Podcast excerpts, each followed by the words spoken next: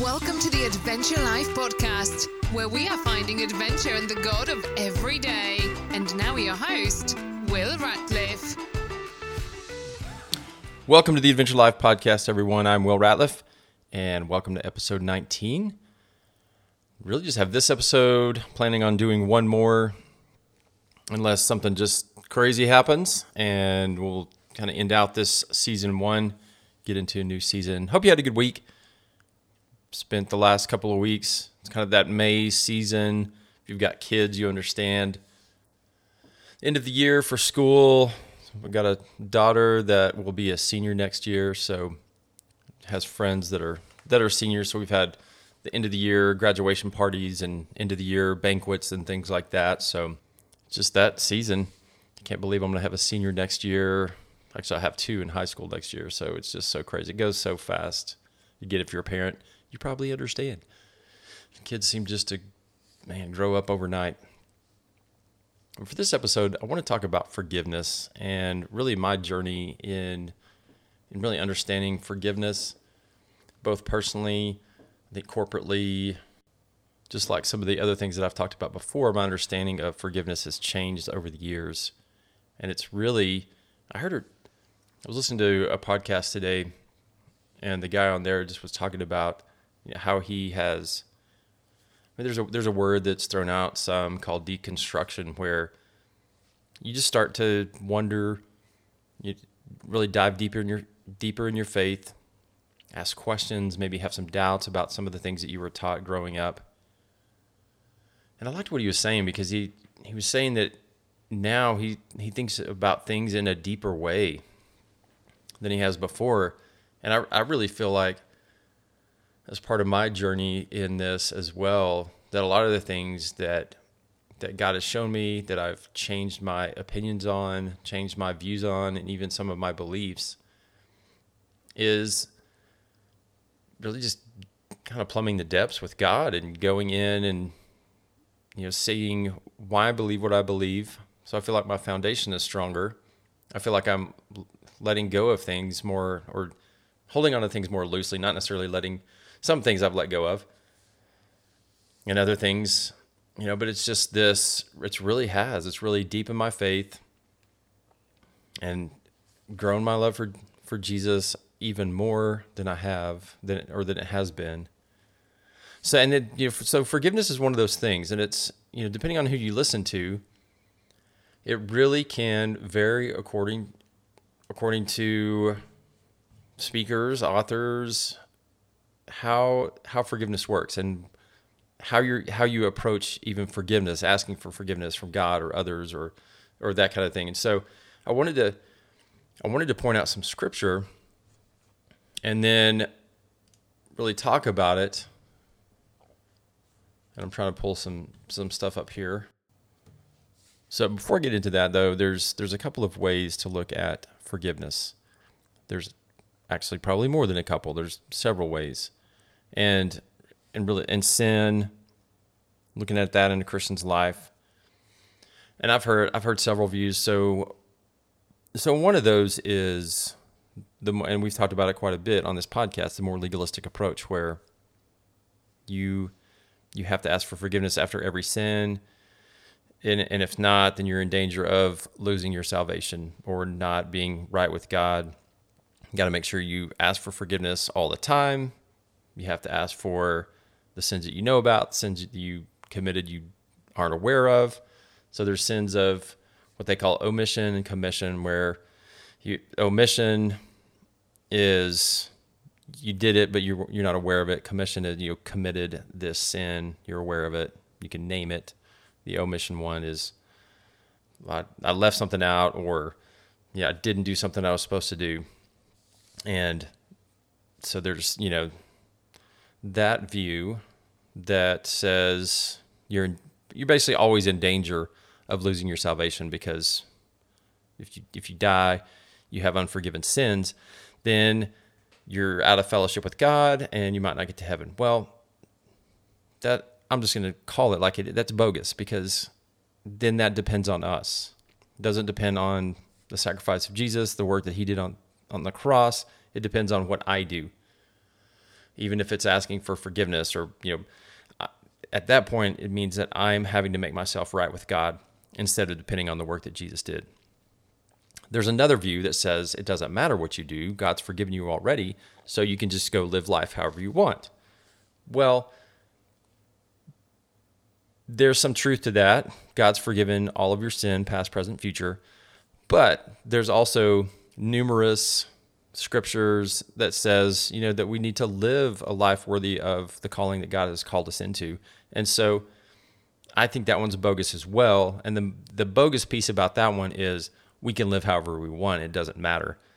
You know, I think we are to be ambassadors of Christ, be representatives of God on the earth, people that love Him and love other people around us, and so that's gonna that's gonna be transformative. That's a transformative kind of love, and that has an impact in forgiveness, because I think as we realize what God has done for us, then we are going to forgive ourselves, forgive others, and we're gonna you know, we're going to live this life that is different than maybe just your normal person because of the impact that Christ has had in our lives. So there, there are those views, and so I want to look at some scripture that that that helps support support this view. And so, because I know there's a lot, I think there's a lot of still preaching and practice out there that can that kind of is a hybrid of some of those, and that we still have to ask for forgiveness. But I want to look at something. I want to look at a few scriptures. Let's look at them maybe in a little bit different light. I would ask you to keep an open mind. And again, you can disagree with me. That's fine. I would, and if you do, I would love to have a conversation about what you believe, why you believe it, why you think maybe differently than than this. So, I'm I'm going to Romans six, Romans 6 9 says this For we know that since Christ was raised from the dead, he cannot die again. Death no longer has mastery over him. The death he died, he died to sin once for all. But the life he lives, he lives to God. So I want to point out the phrase there in verse 10 the death he died, he died to sin once for all. And then I'm going to go over to Hebrews real I'm going to come back to that one, but I'm going to go to Hebrews 10 so, verse 11 of chapter 10 in Hebrews day after day, every priest stands and performs his religious duties. So, this is talking about the Old Testament. Day after day, every priest would stand performing the religious duties. That would be the sacrifices, the, the Old Testament animal sacrifices, or there was also drink offerings and things like that. So, they had to perform these duties day after day.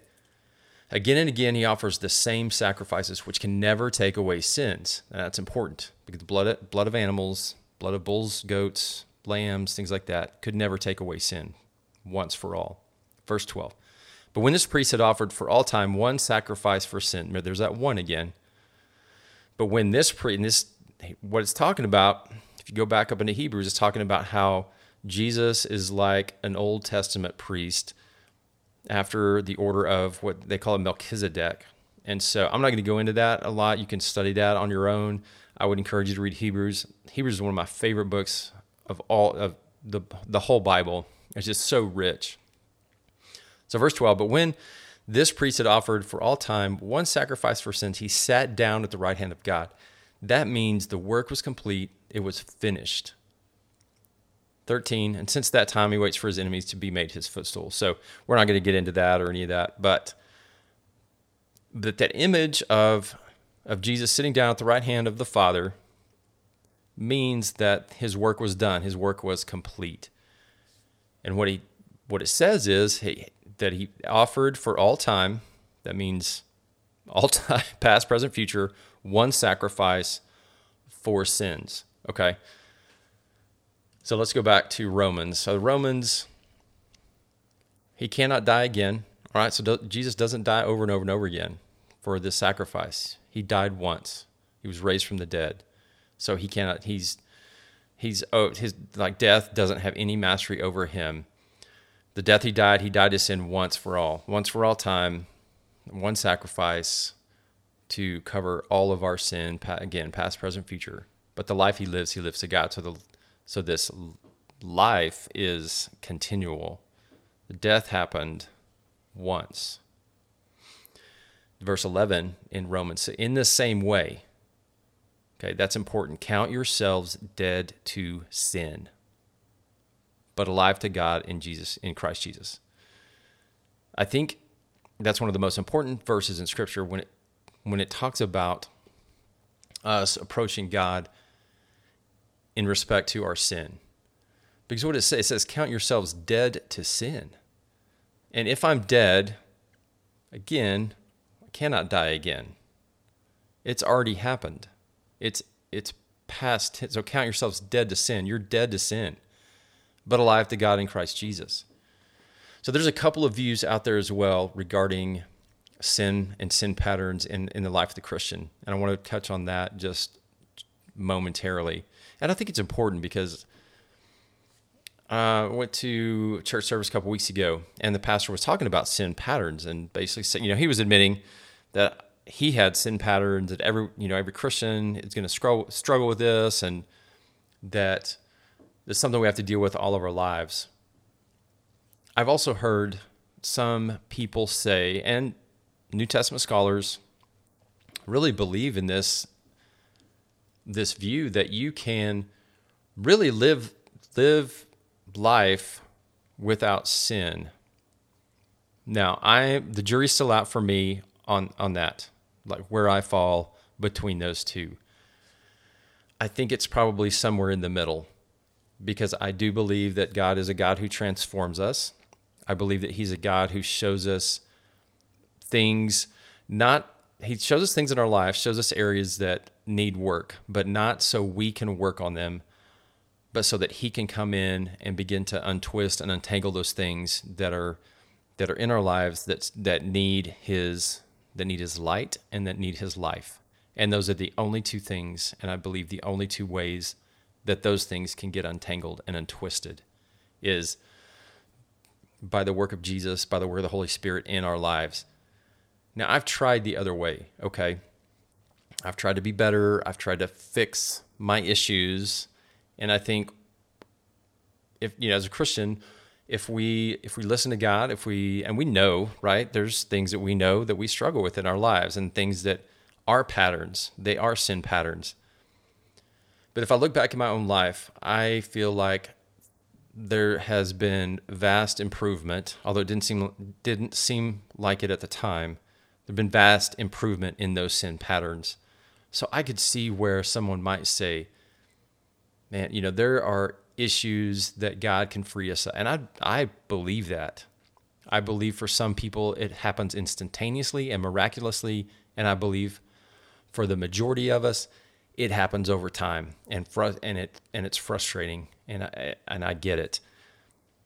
But I think the work of the spirit is the same and God wants to free us of those things that continue to hold, to have a hold on us, especially if they're addictions or things that that are patterns of unhealthy behavior.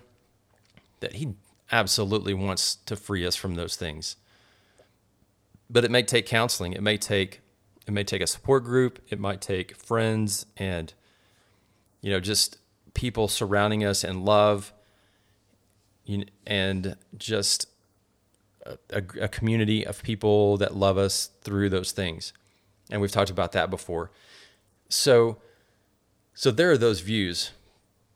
But I, I think this idea where we continue to come to God and continue to have, we feel like we continue to have to ask for forgiveness is almost redundant because of the, the things that scripture says, if, you know, especially in Romans, count yourself dead to sin. You are dead to sin. Uh, the work that God did now, it's not that we won't continue to struggle some, but I think there is also a victory that if we realize it's not ours, it's it, it's ours through Jesus, then I think those things begin to have less hold on our lives if we can really come to the point where we trust in that and we believe that. So I want to look at another passage, uh, 1 John 1. And it's a whole so in John 1, 1 John 1, he's describing the message that we've heard. So it's basically the gospel that John has heard and it's proclaimed to these people. And so he's going through and he's talking about this. I'm starting at verse five. He's talking about God is light, and him there's no darkness at all. And then it goes on to talk about fellowship and light and darkness.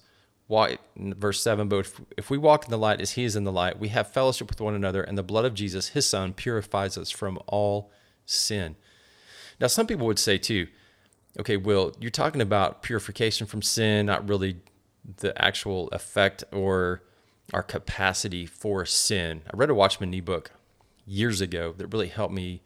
It really started my journey into freedom and accelerated it. And he talks about how in in Romans there's a, there's a couple of ways that it talks about sin. There's sin and the sin nature. And so and Watchman Nee made a great point in this book. He talks about would God take away our sin with without really taking away our sin nature.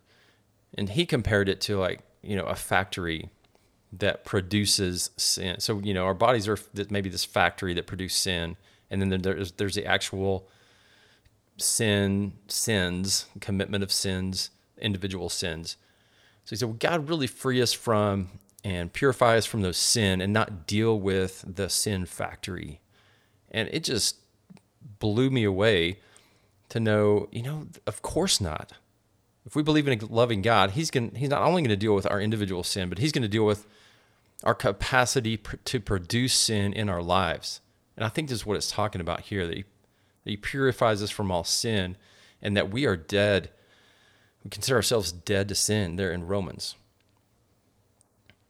So this goes on. If we claim to be without sin, this is in First John again. If we claim to be without sin, we deceive ourselves, the truth is not in us. So, but it's referring back up to this message that we've heard from him and declare to you. So it's all kind of packaged together. We deceive ourselves, the truth is not in us. If we confess our sins, he is faithful and just, will forgive us our sins and purify us from all unrighteousness. So really he's talking about this is the message that we told you. So if we walk in the light, we have fellowship with one another, we're purified from sin, and if we confess our sin, he's faithful and just will forgive us and purify us. So so there it's really talking about that message before we believe. And then once we believe, then there's not that I can find. And, you know, again, I, I'm I would love to have a conversation with you if if this is something you don't agree with or we, you know, let's talk about it. Because I, I could be wrong but there's not a lot as i begin to read scripture more and more there's not a lot that really talks about us as christians you know continually asking god for forgiveness now there are points at which we are going to that god's going to show us things that he wants to work on. Again that he wants to transform in us untwist untangle all that good stuff. But again it's not about the work that i do. It's it's, it's work that he does alongside of of. So let's think about let's go back. Think about kind of how I grew up, how I was raised in this asking for forgiveness. There were times that I would beg and plead God, forgive me, I messed up, I know I messed up. Please help me. Please and it was just this almost this groveling to God. And I think looking back, knowing what I know now, looking at these scriptures, it man, it almost takes away the power of of what Jesus did if I'm having to grovel at at the feet of Jesus or the foot of God or where you know wherever. To me, now look, it just seems like you know God just like I just want you to accept it. I just want you to live in the freedom that I've given you and that that Jesus died for. So I hope hope this has been helpful. You might be where I was a few years ago on this journey and continue to beg God for forgiveness. And my prayer for you is that you will just you'll accept it. You'll accept it as is because he doesn't expect you to beg for it. It's it's already been done. The work's already been done. You just have to accept it. And if you're struggling with sin pattern or addiction or things like that, just my, my prayer goes out to you as well because I've been there. both. Had sin patterns, struggled with some addictions in my life, and and God's freed me from those. So if you ever need a talk, if you ever need anything, please reach out. Will at adventurelifeministries.com. We can hop on a Zoom call or something like that. We can we can see where you're struggling and would be happy to pray for you, pray with you, and let you really see. And I, I pray that you you see God's freedom and grace in in this, and that He's forgiven you. I know for a long time I struggled with forgiving myself, but I think too, if we see, if we begin to see this from a new perspective, then I think forgiving ourselves gets gets easier as well because it's not. It's again, it's not about how we ask for forgiveness or how much we ask for forgiveness, but it's really how we see forgiveness and how how Jesus and God just dealt with sin and did away with it for all time. And so, well, my friends, have a wonderful week. Crazy that next week's gonna be the last episode for now, but continue to, to push forward in the journey. And until next week, my friends, enjoy the adventure.